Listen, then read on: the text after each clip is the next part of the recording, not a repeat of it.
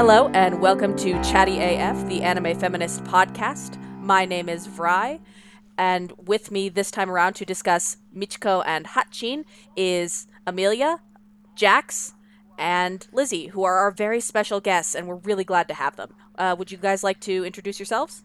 I mean, I'm not that special, so I'll go first. I'm Amelia, I'm the editor-in-chief of Anime Feminist, and I'm usually hosting these, so this is really nice to just take a seat and let Vry do all the work for this one. And I'm involved because I am a person of colour, which you probably can't tell from my voice, and I don't see myself represented very often, so I was really excited to be involved in this one. You can find me on Twitter at Actually Amelia, and the rest of my work is done mostly through my wonderful team at Anime Feminist. All right. Hi. You on social medias, you all know me as That Nerdy Boliviane at Lizzie Visitante. You can call me Lizzie. I guess plugins, like I used to write for Anime Complexion until it shut down. You can find some of my old republished work on SojoPowers.com and my newer stuff on Black Girl Nerds. And at Anime Feminist, I identify as a Quechua mestiza. And I'm so happy that we can talk about this show. And last but not least is my pronouns, they, them, she, her. So, yeah. My name is Jacqueline Elizabeth Cottrell. I'm better known as Jax. I work with Noir Cesar Entertainment, LLC. We are a Black-owned company that is dedicated to creating anime, manga, and everything in between for a more diverse audience. So you've got anime, manga, etc., created by people of color and featuring people of color, especially Black people, you know, because we notice that there is a enormous disconnect between the amount of Black culture you see in anime, manga, video games, etc., and actual Black people. So that's something we're working to rectify. Plus, we also just want to bring a lot more to the table as far as showing that, yes, we as Black people are very nerdy. I don't know why that stereotype is still out there that we're not, especially Black women. And as the only female on the team presently, it means everything that I be the voice for Black women, nerdy Black women, as well as speak on my experiences and help the company to grow. So I'm very excited to do this anime. And yeah, thank you guys for having me on. Oh, absolutely. Thank you so much. Yay. Oh, I forgot to quickly, my plugs. I'm on Twitter at Rider Rye, and I co-host another podcast at Trash Pod. Anyway, moving on. Right, sorry. Thank you for reminding me. Pronouns, they, them, she, her, he, her. It doesn't really matter to me. And you guys can find me on Instagram at jackjackattack, JAXJAXATTAXX, and Noir Cesar, which is just Noir, NOIR, and then Caesars and Julius Caesar. So, yeah, done. Yes, check them out. They're pretty rad. Yes. Thank you. Yay. All right, so as I briefly mentioned in the opening spiel, this is our watch-along for Michiko and Hachin, which I am very excited that we're finally getting around to doing it. I think previous podcasts have proven that I am a giant Sayo Yamamoto stan, and I think this is by far her most overlooked series, and it definitely deserves some love. So mostly I am going to turn the discussion over to you guys, but before we get started, a little bit of production history, because this is something of a weird gem. It originally aired in 2008 in Japan. It didn't make it over here until 2013 because it did very poorly in Japan. The DVD sales did not even chart. It was produced by the late Manglobe, which was always sort of the studio that took risks on unique projects that were pushing the boundaries, pushing the envelope in some way or other.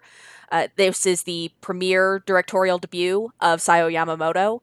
She was approached to do sort of a road trip action series, and as she described in her interview with our very own Caitlin Moore on Anime Feminist, this became her way to discuss what she called the rawness of women, which I think you see a lot in her portrayals of the main characters of this series.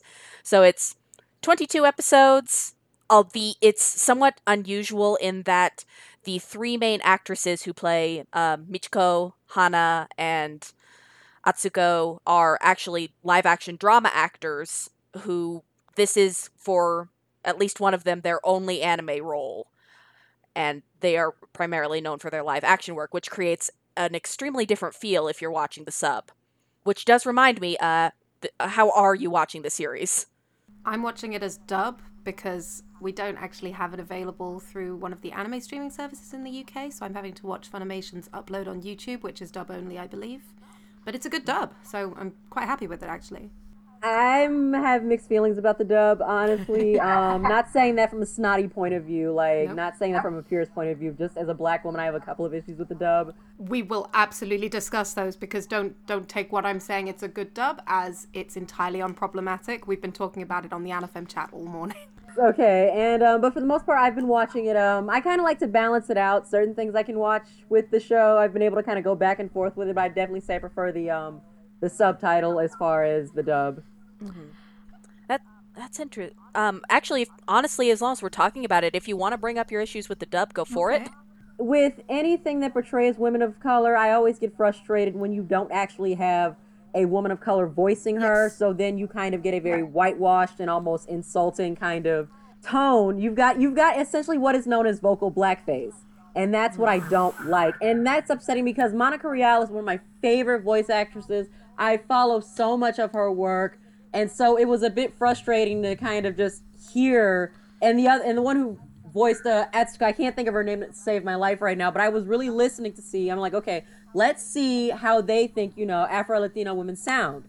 And it was kind of missed with me because I'm so used to hearing just over-exaggerated accents when it comes to trying, because essentially what you've got is, like I said, it's vocal blackface. You've got a white voice actor trying to portray a person of color character, and it loses its authenticity, and it almost feels kind of insulting. It's just like you guys couldn't find a single, voice actor who fits this role instead of just going with somebody generic who's got like a ton of things like under their belt. No disrespect to Monica Rial, but that's honestly one of my biggest issues with POC characters in dubbed anime, which is why I try and stay away from it, because I just have not been impressed with it in the past. And yeah, I've been watching it subbed just because when I did hear the dubbed version, it sounded really odd to me.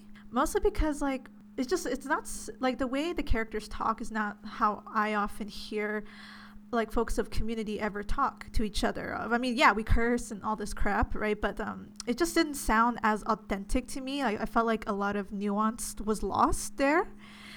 And I don't know much, to be honest. I don't know much about dubbing work because most of the stuff I watch is mostly in subtitle anyways, because I like to listen to stuff in the original language as much as possible.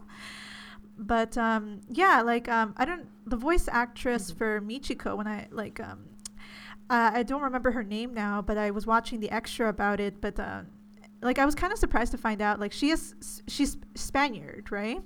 She identifies as Hispanic. Yeah, she's done some interviews about apparently this role was quite close to her heart. Though of course she's not Afro-Latinx. This is where I feel all kinds of way about folks who are Spaniard. Like in a way, like I'm like you guys are from. They're not considered part of Latin America and the Caribbean, right? Because there's a huge distinction between that. I mean, there's a whole conversation about like Spanish, Hispanic, Latino, Latina, and all these and the variations of gender neutrality. But typically speaking, like oftentimes Spain always wants to be included in the conversation, but they're not. Like we have a relationship with you guys through our history of colonization, right?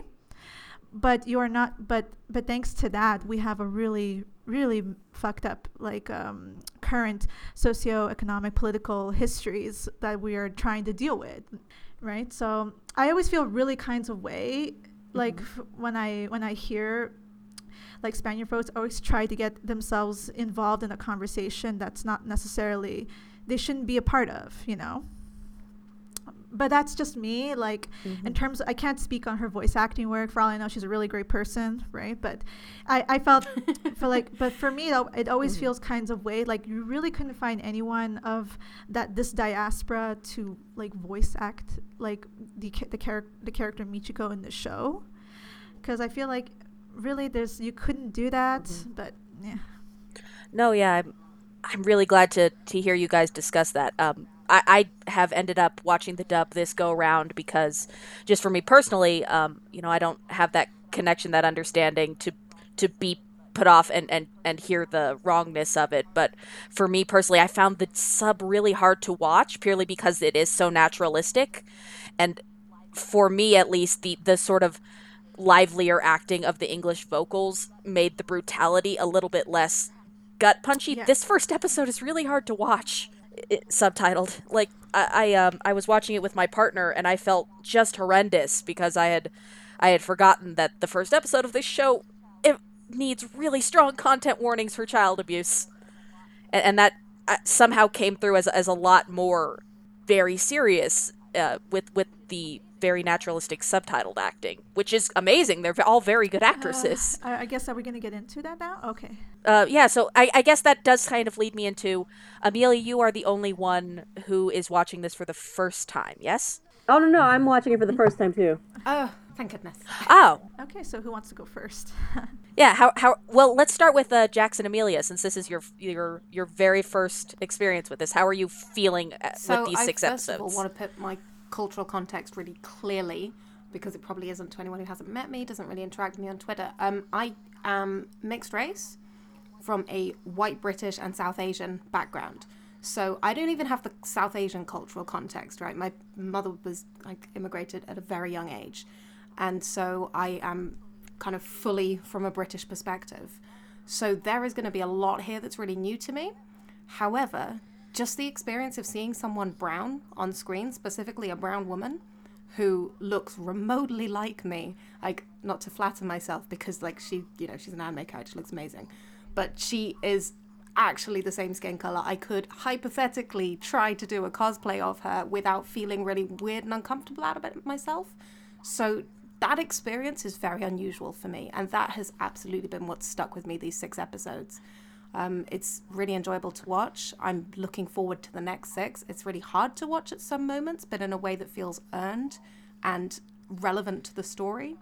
So I'm having a great time watching it so far. How's it been for you, Jax? Well, with any anime I go into that has a woman of color in it, especially a woman of color if she's supposed to be, Afro-Latina or what have you, I really look for stereotypes. I look for continuous misconceptions. I always put something under a microscope because I feel like there's so much when it comes to being a woman of color in anime that you have to kind of it's all right, what in here is likely to offend me? It's I can't go in there just blindly oh my God, yeah, this is gonna be dope. I'm gonna watch this with no prejudices, because then I see certain things and I'm just oh my God, I can call that out as anti-blackness, or I can see that this was maybe a bit insensitive. If I feel a certain way about it, it's not me nitpicking and picking and choosing. It's just me looking for the same elements in any anime that's featuring a woman of color that I've seen that have been offensive in the past, that have been repetitively problematic, while at the same time being able to enjoy the show. Now, years ago, interestingly enough, and I noticed that there was some whitewashing in the series in the first several episodes, which I was really excited about. Prior to me being more conscious and being more aware of, looking for that sort of thing, I would have just gone into this blindly thinking, oh my God, this is great. This is a woman of color. This is exactly what I was looking for. This is perfect. And it means a lot, because I know that I've also seen several sources say that Michiko's inspiration, her design, was inspired by Aaliyah, who is one of the most famous Black R&B artists. So, of course, I was all on top of this because, when we lost Aaliyah, it was a huge, huge, huge hit.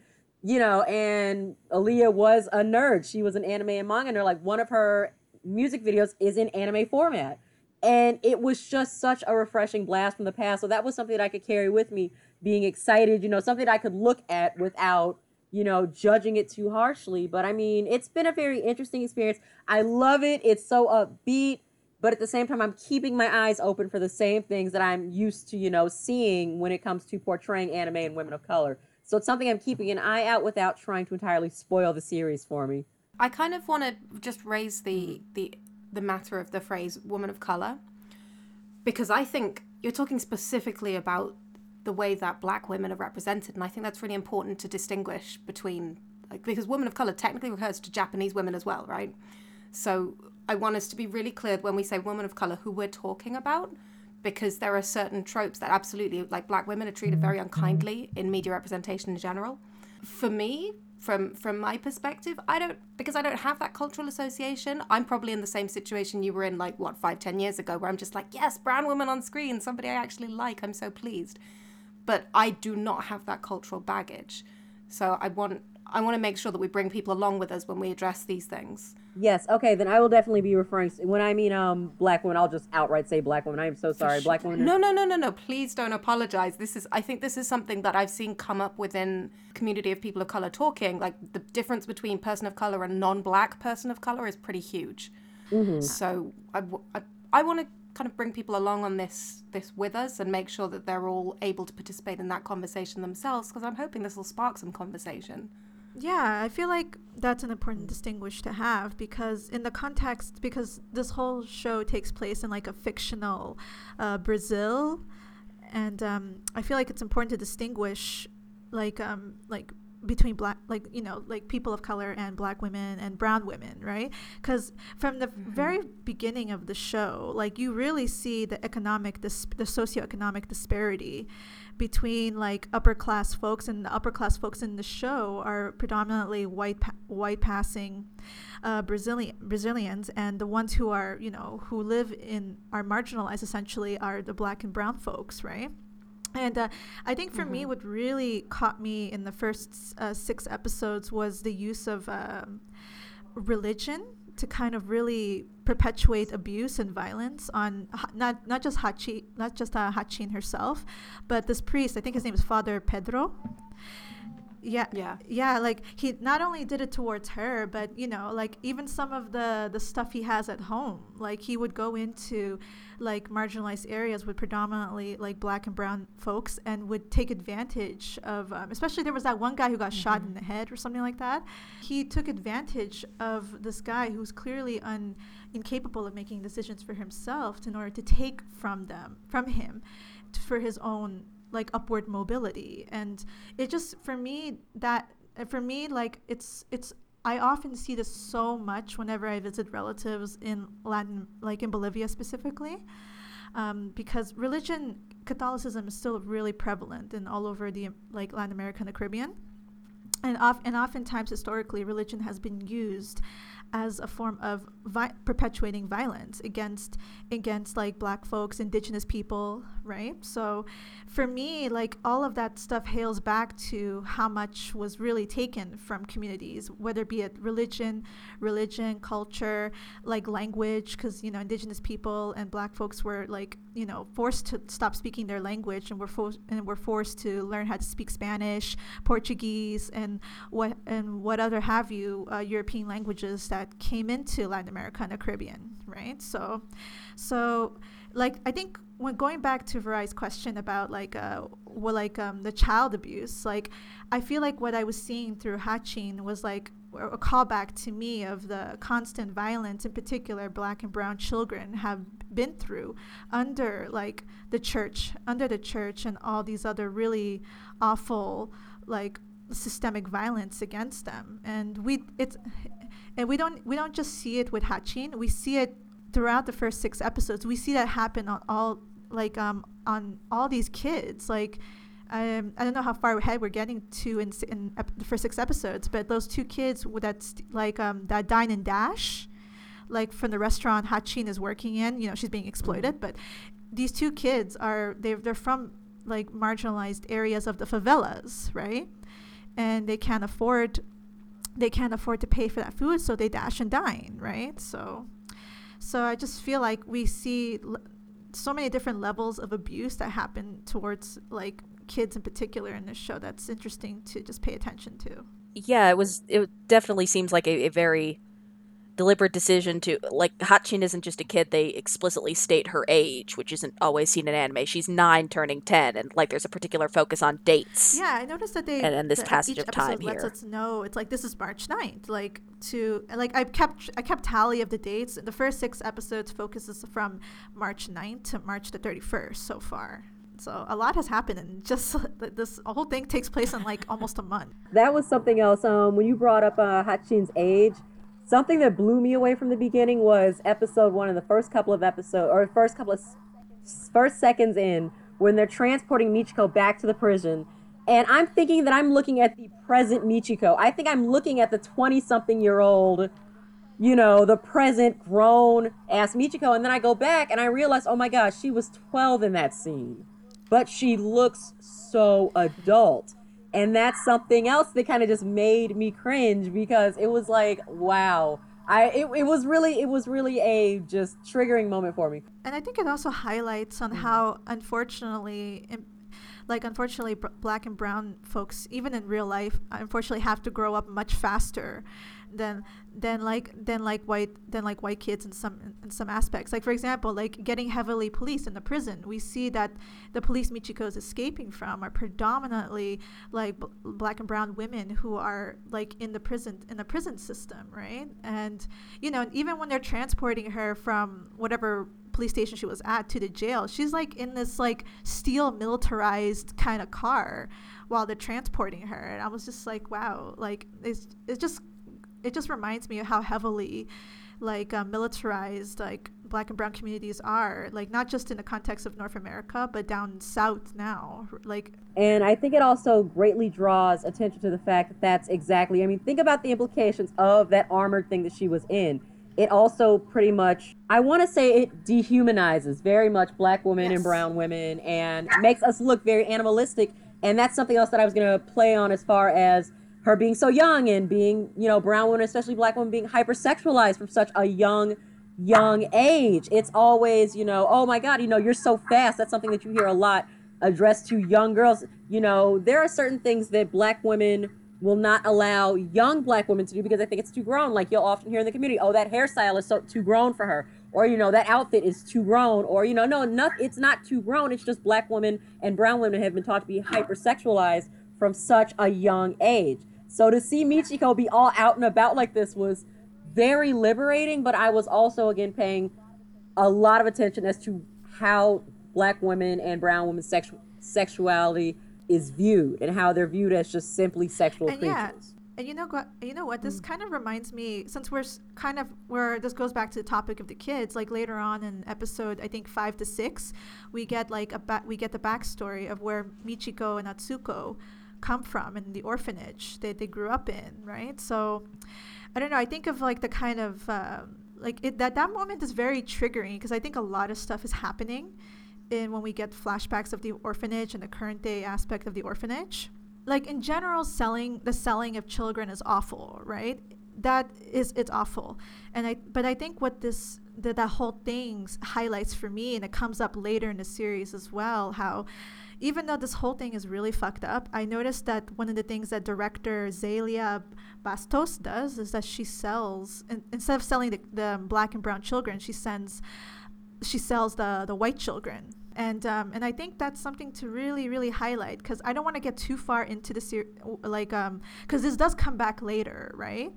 But it does remind me of, it does remind me how back then, like how often either white passing children in general, like were often sold to the highest bidder, right? Or are often deemed more desirable. Because I just think of the social hierarchies of how, because depending on where you look in Latin America and the Caribbean, racial hierarchies are very different, right? But it's always this preference for lighter, like either white passing or lighter skinned folks than, let's say, darker and brown, like black or brown children. I mean, black or brown folks, right? So I just feel like the whole thing for me really highlights how sinister, like not just colorism, but the grander scheme of, like, there's a term called mejorando la raza, right? Like bettering the race, right?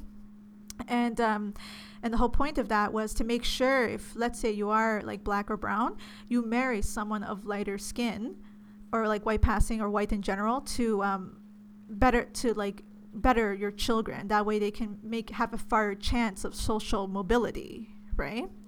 So I don't know, like it's in general, like that entire scene is really fucked up, right? But for me, I feel like it just really highlighted all the sinisterness of that kind of mentality that goes on in the community, It really does, and it's so sickening and upsetting to get it from your own people, to be told, especially because, I'm sorry, but that's exactly what white supremacy has done. It's gotten marginalized groups of people, like people of color, black women, Latino women, just women of color, thinking that they have to aspire to Eurocentric beauty, yes, standards. So within that, there is a sense of self-hatred. I want to say that we have just all been naturally taught, like, where darker people are just seen as just unattractive and everything like that, which is why Black Panther was such a big deal. You know, it's just always the closer you are to white, the better off you are. And as a matter of fact, you know, I would have had an issue talking about this maybe a couple of years back, but now I don't. The colorism is so strong within, I'll just go ahead and say, the general brown community, in certain general brown communities, especially for Black women, that the one thing that I used to do is that I would play up the fact that I have English and white Irish genes to make myself seem more appealing as a model. I would absolutely make sure, you know, okay, I don't want to get too dark. I don't want to, you know, I don't want to do anything that might wreck my chances, you know, of losing, you know, whatever light skin privilege that I might have, which is totally a thing. But that just gives you the kind of, that just gives you an insight into that type of toxic mindset of what it means. So, of course, you know, if you're a woman of color, Michiko and Hachin is really something I absolutely would recommend, definitely, but also be prepared to be triggered a lot throughout the series. Oh, yeah. Like, one of the things, and when I think in the context of Latin American or Caribbean, like there were literal policies of blanqueamiento, like policies by the government to whiten the population. Like, I forget which year in Brazil this happened, but I think it was in the 70s or 80s, but don't quote me on that there was a huge migration of folks from Europe, like to come to Brazil, you know, to get land and stuff. But really, this was a ploy by the government to whiten the population, because Brazil has the highest rate of black Brazilians, right? You know, and in the context of Bolivia, you know, like a lot of like Afro-Bolivians were put into Las Yungas, and Las Yungas is it's a really nice place, but to get there, the road is literally called, I think, the Road of Death. It's really like, because I didn't know what people, I just recently looked it up, because like I was like, how hard could it be to get into Las Yungas? And I saw, wow, that road is really narrow. I will die. I died looking at the picture, you know.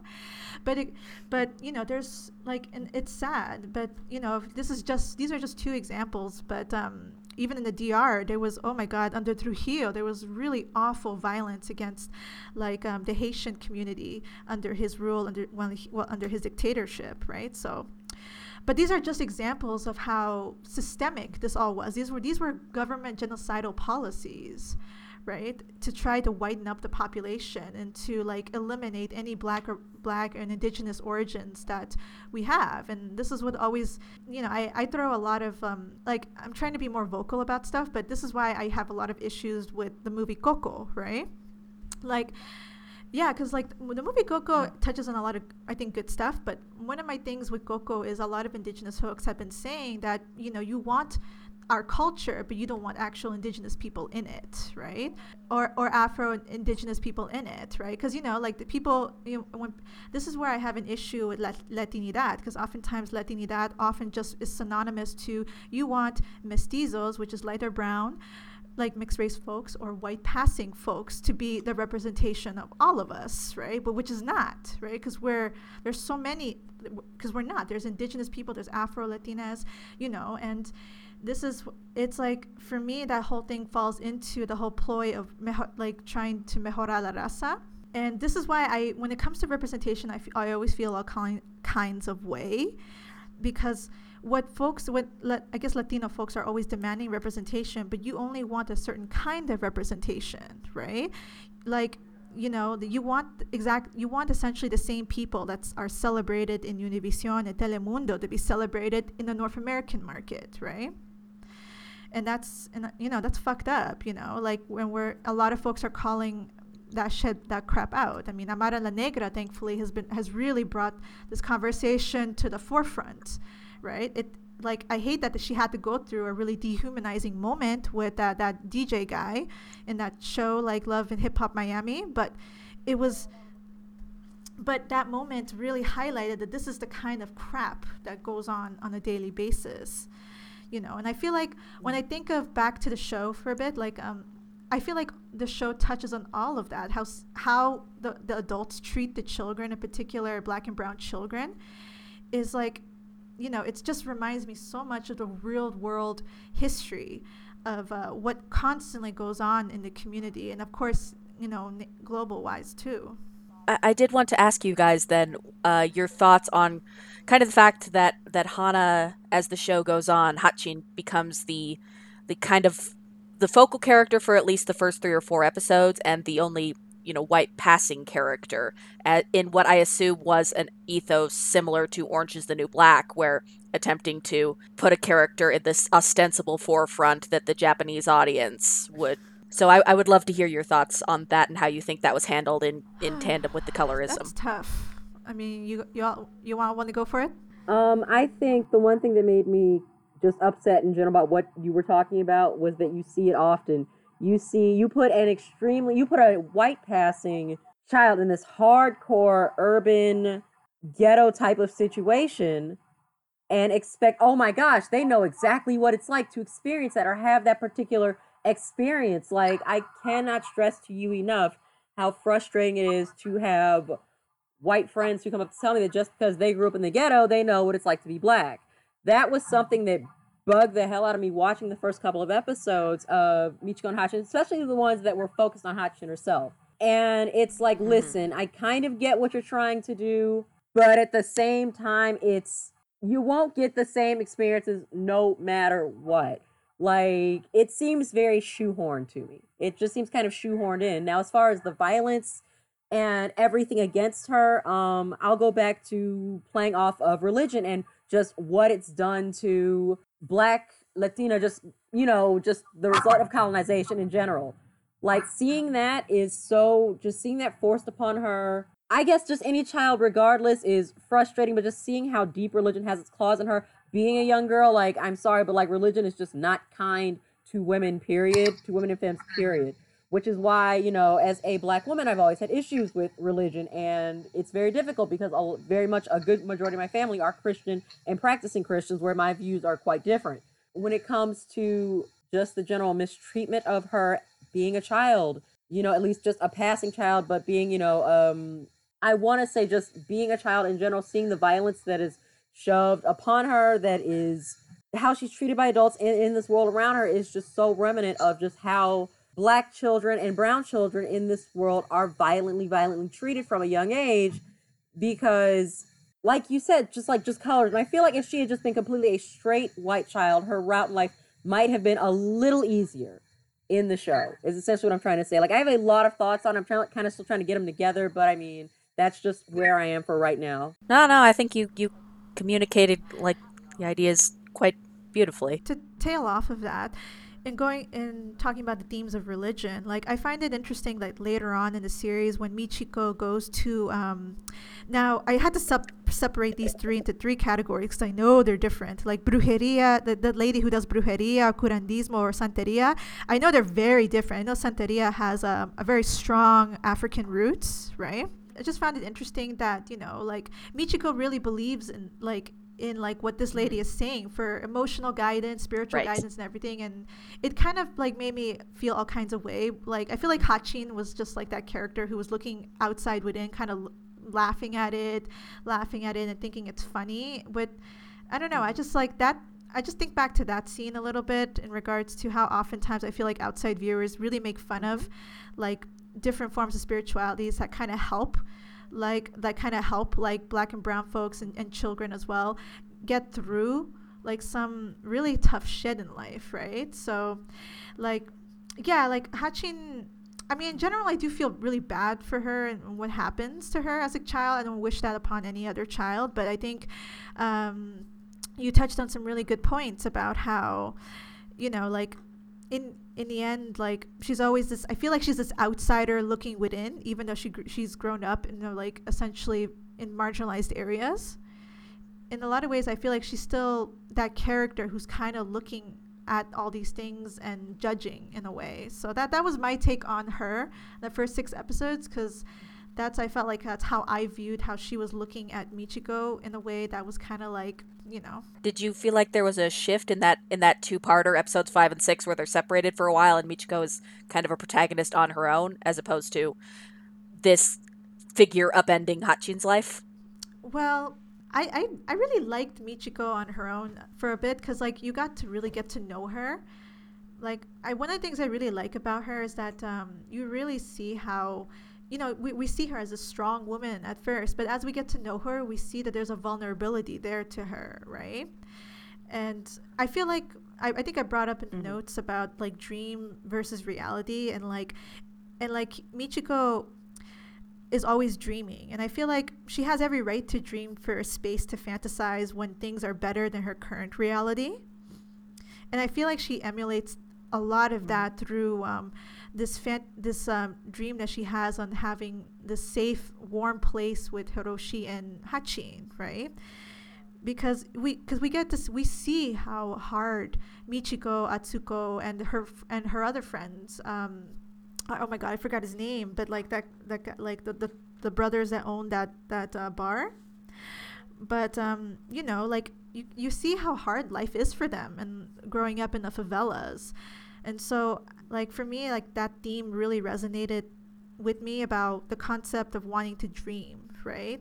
Like dreaming where the world is much better than your current reality, imagining a safe spaces for your communities. Yeah, on the show notes, we had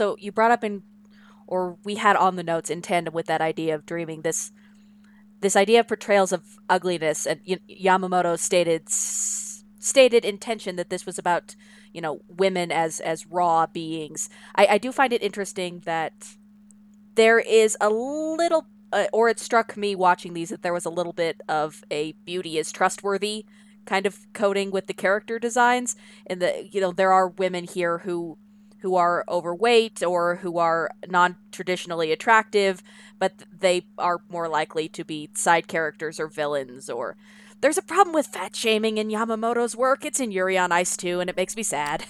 Oh my god, if we're talking about the character Lula, the little chubby brown girl, oh my gosh, like what breaks my heart is like we never really find out what happens to her. Oh, that episode is rough. Like, that episode is a tough sit. Lima, you know, like we, you know, she's talking to Michiko. She's like, my sister didn't come back, and we just never find out. We know what happened to Pepe Lima, but we never find out what happened to her little sister. Was she caught by the leader of the gangs, or was she killed? We never know, and that's like the most harrowing thing. Like all these, the really awful kind of violence, like black and brown children go through in this show, you know. And yeah, it's scary to think of what honestly could become of her because she is a young brown girl. It's terrifying to think of because nobody will look for her. That's something else that's terrifying. Like when you don't get closure on a character like that, it really makes you think, okay, they will not look for this girl. They won't.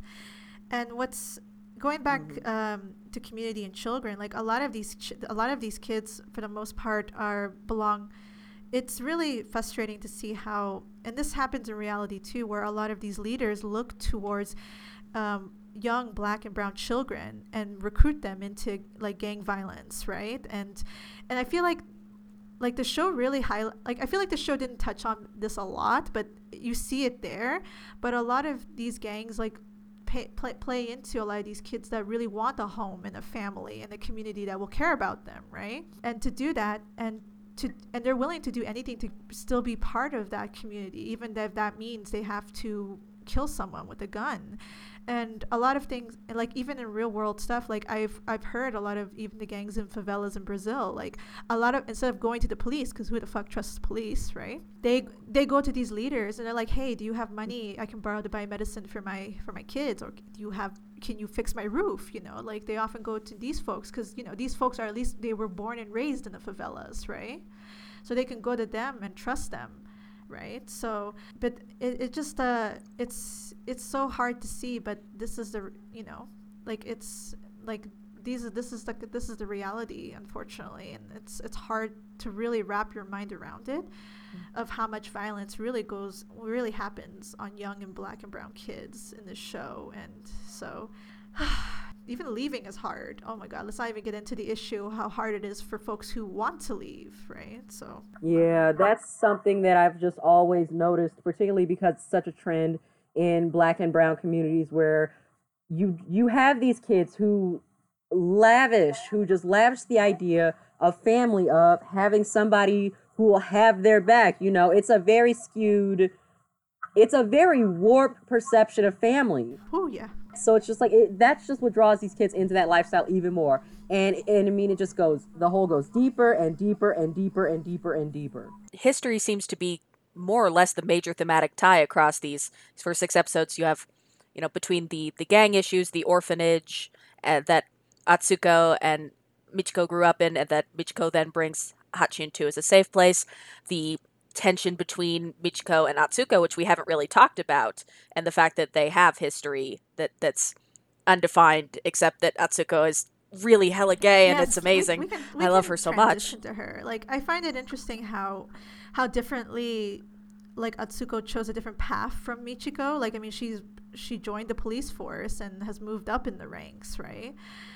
And you know, and I feel like I really like her. She's this cool character who kicks ass, but at the same time, there's so much levels of vulnerability to her, and she cares for Michiko a lot, despite all the crap she gets her, like, that happens to Michiko. At least as far as here, the show is riding a very fine line, at least for me, in terms of its depictions of queerness, which I think Yamamoto gets better with over the years. But here it's like, you know, Atsuko clearly has feelings for Michiko, but it's also kind of tied to her maybe being kind of a kinky person. And then Ivan is Michiko's friend, and he's also a little bit of the swishy sort of archetype later on. But, like, I'm not mad. I find these characters very endearing on that front, but, like, you're riding on that line of stereotype at least a little bit. Like, I really like how the depiction of queerness is. I mean, yes, there is the danger of stereotyping, but but I also know so many people like Yvonne in real life, and I like that. Mm-hmm. You know, that's these characters are queer, but I like that at least, like, that's not the only things they are. Right? They're explored as mm-hmm. As a whole, like, well-rounded characters. And, you know, and despite everything, they find community with each other. And I like that. I think that's one of the aspects I really liked. Like, Ivan is very close to Michiko, and he's, like, very upset with her of all the stuff that's happened. Like, when she confronted that gang, and after that ensued a long string of violence in the community. So he has every right to be mad at her. But, you know, despite all this crap, they're still there for each other, right? And I think that's the part that really hit me the most. That, I mean, when you look at real world history of, like, for communities of color, especially the communities of color that are queer and trans, we try so hard to find safe spaces for ourselves, right? And if the world is not going to be there for us, we have to be there for each other, right? I guess that's what I took away from that mostly. Like, I felt like there was so much history between Yvonne and Michiko, and, like, there was clear anger, you know, all facets of emotions went on there, but in the end he still was willing to help her. And, you know, and I like that tender moment him and Michiko had in, I forget which episode, when she apologizes and she puts her head on his shoulder. It's such a tender moment for me, because how often do you really get that kind of tender moments, and, like, when world stuff is being thrown at you in a really harsh and violent way. That, for me, is where the series finds this tonal balance that I remember it for, where it has these very harsh elements that it doesn't shy away from, but it's also very tender, and it's also often really funny with great slapstick and really triumphant, and I just like that episode a lot. I thought something that... Oh, well, going back to the sexuality real quick and how I thought they did a good job with it, as a queer woman, I was really, really, really impressed with how they did it. I knew from the get-go that Atsuko was, that she was a queer woman too. I knew it. I could just sense it. But the dynamic that I love between Mitsuko and Atsuko is something you see in a lot of Black and brown communities. You've got the girl who never quite left the streets, and then you've got the girl who kind of moved up and out of the hood. And there's always this contention between them no matter what. It's like, oh, you think you're doing so much better. Well, not really. Oh, you know, you've gone soft. Well, no, not really. I'm just trying to do better for myself, you know. So they're always going back and forth with that dynamic that is so realistic. I think that is probably one of my favorite dynamics of the show, is their relationship with one another and just how realistic it is. I mean, they're so great together. They really play off of, I think, a very realistic relationship, and maybe in a not so positive way, but kind of the relationship that can be between Black women and brown women. And I think that's kind of a stereotype in itself. Like, that's negative when I really start to think about it, because they really don't have positive interactions. And, you know, as far as the relationship between black women and brown amongst themselves, it's always, you know, they're always butting heads. Tough love, I would say, right? I would say it's tough love, but I always also say it's an unnecessary type of form of tough love. Like, it doesn't need to be there. I like seeing Michiko in her softer moments. I really do. She's hardened in a lot of ways. I mean, let's go ahead and play with one of my favorite tropes, the angry black woman. Like, that's something that I don't think people realize. The angry black woman, you know, no black woman is born angry, no brown woman is born angry, but black women get the, you know, angry black woman thing more than anything. And I don't think what people realize is that there's a progression to that that builds up over time to the point where it's just like, yeah, now we don't have any choice but to be seen as hard when, you know, the strong black woman stereotype is actually very much realistically killing black women. And it's killing brown women. We have to be strong all the time and stuff like that, not realizing we're so busy trying to take care of ourselves, not ourselves, but take care of everyone else and make sure that, you know, we're still intact and be that independent sort of thing that it's weighing down on us. So when I get to see Michiko in her softer moments, when I get to see Asuka in her softer moments, when I get to see those two women working together, you know, despite the banter, like, I really feel like that is the reality of the show. It's what's below the surface, and if you have enough awareness to kind of dissect it, along with the cultural experience, to dissect it and see, okay, well, how does this make me feel? And does this pertain to a bigger, you know, problem within the series?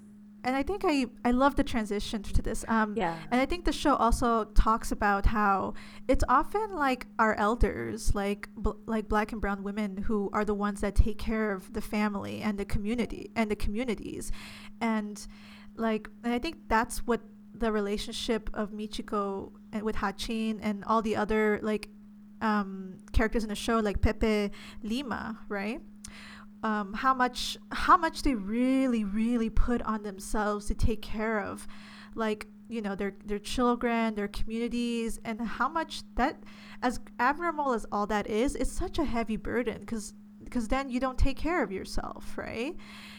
And it's often very damaging. Like, I've seen the amount of stuff I've seen my elders do in my communities, it's been like, wow, like we ask so much of our elders, and yet they always ask for, maybe they don't even ask for anything in return, right? And they're the ones who often face the most violence, right?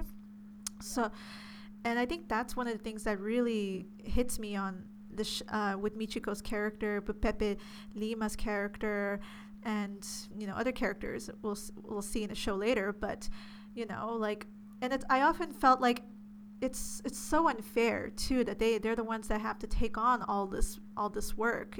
I definitely want to go ahead and follow up on that and bring it back to the treatment of children in the black and brown communities, because something that I saw this very recently on a post, and I'm actually experiencing this firsthand, is the treatment of children by their own black and brown, you know, caregivers, parents, family, and stuff like that. And I think with all that pressure on black women to be the caregiver, to be the provider, to be everything else, to put herself last, what you wind up with is a relationship with a child, just going off personal experience, where it feels like you should be grateful that I raised you, that I did all this, I busted my butt to do all this, yada. Meanwhile, it's just like nowadays what I like is that black and brown kids are going like, okay, but like nobody ever asked y'all to bring us here in the first place, so why are you making it seem like, you know, we're your problem? We are a conscientious decision that you made outside of, and of course I am excluding, you know, children who are products of rape, sexual assault, and everything like that. I'm clearly not addressing them. That is not what I'm saying. I am talking about the black women and brown women who do in fact have children and then see them as nothing more than a problem, see them as a burden. The children feel like a burden. And I mean, it's such a vicious cycle when you really think about it. But then at the same time, it's just like, also as a black and brown woman, I can understand that progression of where having a child would lead to you spiting the child, and in turn, that would lead to the child spiting the parent. And that's honestly what I see whenever I look at, I always see, no matter what, I always look for the angry black woman stereotype in, or angry brown woman stereotype in just anime media, general media, but I also look for the progression of that up to that. And you can definitely see that dynamic at work when it comes to the treatment of, you know, Michiko coming up. And in Michiko's treatment, you see how she would raise the metaphorical Hachin, you know, as her so-called daughter. It's just interesting to watch that dynamic, because the dynamic between black women and their black daughters and brown women and their brown daughters has always been just so interesting, but it's usually and often portrayed as combative. I never not see that. And I really like that point because it goes into like intergenerational trauma, right? Like, how do you heal from that, especially when it's such a systemic and cyclical issue in families? Like, speaking from personal experience, like my paternal grandmother was a Quechua indigenous woman, right? She raised 9 kids by herself because my grandpa was a loser. And, you know, and she, you know, I think of folks like her and her community and how much violence they faced from, like, you know, from either the men in their lives or the outer world of being, you know, race, like experiencing racism and sexism, but also trying to make sure her kids survived a society that was not kind to folks like her, right? Like, and as a result, that creates a lot of, alcoholism. There's alcohol issues in my family. There's mental health issues in my family. Like, you know, there's all these things, and like, how do you really heal from that? Because eventually, like, our elders do so much to take care of their children to the point where their own mental health suffers. And by the end of her life, she was a very miserable person by the end of it, right? You know, and it's fucked up because I look at all the work that they did and I'm just like, it's not fair, like all the stuff that they've been through. But at the same time, I look at my uncle, my tias and tios, and I'm just like, y'all are messed up. And then I look at myself in some aspects, I'm like, I'm messed up as well in a lot of ways. But how do we heal from that? How do we stop that and perpetuate that to the next generation? You know, so that was honestly perfectly beautifully said, because it really does. It lays a lot to rest if there is, or it doesn't lay a lot to rest, but it lays a lot left to be seen, what has to be done. Something interesting that I do want to say is that you brought up, you know, like the relationship between the men in the family. I mean, everything you're saying is like so relatable to me right now. It's like, it's just listening. It's like, yes, thank you. She understands. This is wonderful, you know. And something that I find very interesting is Michiko's fixation on what is her honey's Hiroshi. Name? Thank you, Hiroshi. And I'm like, something I was really paying attention to was just, I mean, at times she can almost have this blind dedication to him, which is so interesting, because at the same time, it's like she's kind of like at odds with that. You can see that she's trying to keep her independence, but at the same time, she just has it so in for him. And it's sad to watch, because unfortunately, Black and brown women are taught, make a man the center of your world and everything will be okay. And I'll speak from personal experience when I said, I wanted nothing more in my 20s, in my early 20s, than to find someone to settle down with, to have a kid, and to do everything that was expected of me as a Black woman, what I thought was expected of me, of what my family expected of me, you know, as a Black woman. So the fact that you've got Hiroshi here is an interesting dynamic as far as, you know, just how men are looked at in the Black and brown communities. I thought that was something very, very interesting. And then, of course, there's the overall patriarchy of the series. Yes. And the misogyny, the misogynoir. Just, I love looking at that dynamic. And I definitely would have to say that is just what makes the series so just phenomenal. You can draw all of these attentions and look at all of these. It's just relatable to Black and brown women. I think that she did a fantastic job conveying that. Like the patriarchy in the show is so like in your face, the machismo. Like we have wonderful characters like Michiko, Atsuko, and Pepe Lima, but at the same time, we also see how much violence they are subjected to by the men in their lives, right? In particular, Pepe Lima, like her character and her relationship with I forgot the name of that guy, like the leader of that gang, right? It's like, you know, as great as she was, like she was also under his control. Like she worked as a stripper in his bar. He got like a cut of her money, right? Like while she was stripping, right? So she only got like maybe a percentage of what she should have earned doing the work that she does, right? You know, and when she tried asking for more of her money, like, you know, she deserves it, he slapped her. That's something that rang very profound for me, especially. I mean, like, okay, so I'll be perfectly honest with you. Like, as a sex worker, I used to work under a pimp. I know what it's like to have to give your cut of the money over to you know, the man that is controlling you.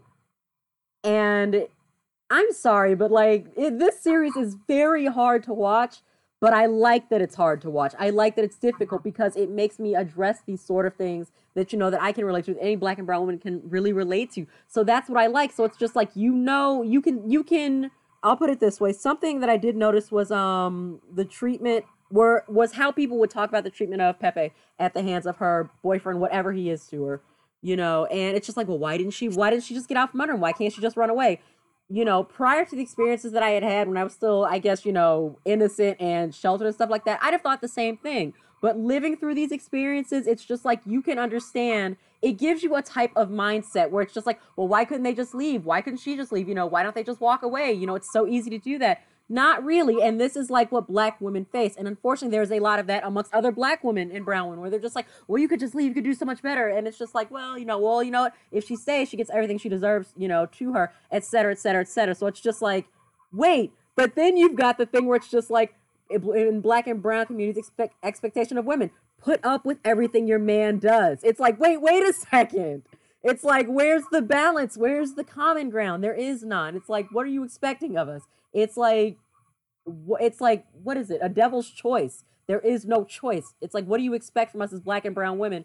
And that's the conundrum that is perfectly played out in this show. I'll definitely be interested to hear about your thoughts on Hiroshi going forward, and Michiko and Atsuko's relationship as well.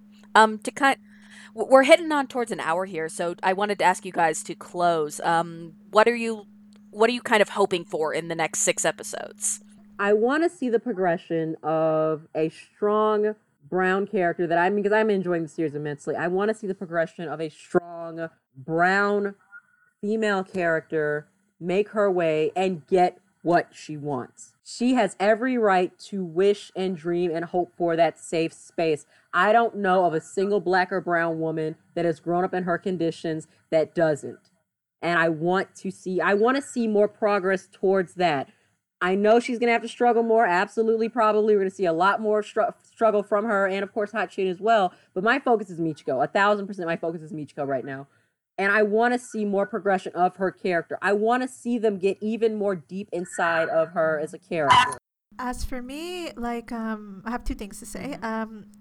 Like, since this is my 2nd time watching this show, I'm looking forward to really picking up stuff that I didn't really, you know, catch before. So yeah, I'm excited for that. Mm-hmm. I'm excited to pay attention to Atsuko's character more, because I will admit I didn't do that as much the first time around. I was more focused on Michiko and Hachin themselves. And the second part I want to say is I kind of like I just want to like have a moment to really like name, like, because on March 14, 2018, like Marielle Franco, a queer black Brazilian, was assassinated in mm-hmm. Rio de Janeiro, and you know, and it's really hit like not just Brazil but all of us really hard in the communities both in Latin America, the Caribbean, and abroad. And I feel it's really timely that we're talking about Michiko and Hachin, a show that's about fictional Brazil, and you know, and then we have this real world event mm-hmm. of what happened to Marielle Franco. And you know, since we just had a really great discussion about the awful violence that black and brown folks go through, I feel like we have to remind ourselves that this violence is still ongoing. It's happening, and you know, and I hope we can all do better to like stop this and help each other out, especially when we're down. You know, I don't know if we can change the world, but at the very least, I hope we can hold space for each other. Beautifully said. Absolutely. Amelia, you've been kind of quiet. How are you doing? I've been listening. This is such a great mm-hmm. discussion. I feel really privileged to be able to hear it firsthand. Mm-hmm. Honestly, I think everything that I would be looking forward to has already been covered. I'm with Jax. Michiko is 1,000,000% my focus. I'm thoroughly enjoying just watching her on screen. Just watching her is a delight. And again, for me, it's less the cultural context. It doesn't connect with me so much. So it is just seeing somebody who looks somewhat like me represented on screen. Her fashion's amazing. I'm looking forward to seeing more of that. And I'm just also really excited because I know the reputation of Yamamoto as a storyteller, and I know there are some big surprises ahead. I know there are some big character steps and development ahead, and I'm so looking forward to all of that. But I don't have any specific hopes. I'm quite enjoying just taking a back seat on this one and watching it more passively and just enjoying an experience I don't get to have very often. I'm really looking forward to the next podcast. Honestly, this has been great. Thank you. I'm glad you enjoyed it. Yeah, thank you both. Thanks to both of you for agreeing to be our guest on this watch along. I think this will make for a really special series. No, thank you so much for having us. This was such an engaging podcast and I loved it. Oh my gosh, thank you so much for allowing us to do this. This was a great conversation. Absolutely. Yeah, thank you very much. This is my very first podcast ever, so I'm really grateful. You would never know that to be invited to have this really great discussion. I was super nervous, but thanks to good company, I was able to just let it all flow out. It just came out. Yeah, so. No, it's great. And thank you to all of you out there, listeners, for joining us. If you liked this episode, you can find more episodes of our podcast on SoundCloud, or if you want to read more of our stuff in print, both Jax and Lizzie have contributed articles to the site before, and you can find lots of articles on... I don't think we have anything on Michiko and Hachin, but by our special guest today, as well as other contributors, at www.animefeminist.com. If you'd like to help us do what we do, we have a Patreon, patreon.com/animefeminist. Even $1 a month is something we really appreciate. You know, every $1 adds up. It helps us pay our editors, our contributors, and the people who are going to put together this podcast. If you want to get a hold of us on social media, we're on Facebook at facebook.com/animefem. We are on Tumblr at animefeminist.tumblr.com. And we are on Twitter at twitter.com/animefeminist, where at time of recording, we've just passed 3,000 followers, and we're very excited about it. Woo! So if you are watching along with us on this one, next time we will be watching episodes 7 through 12. So do that, and in the meantime, we'll see you there.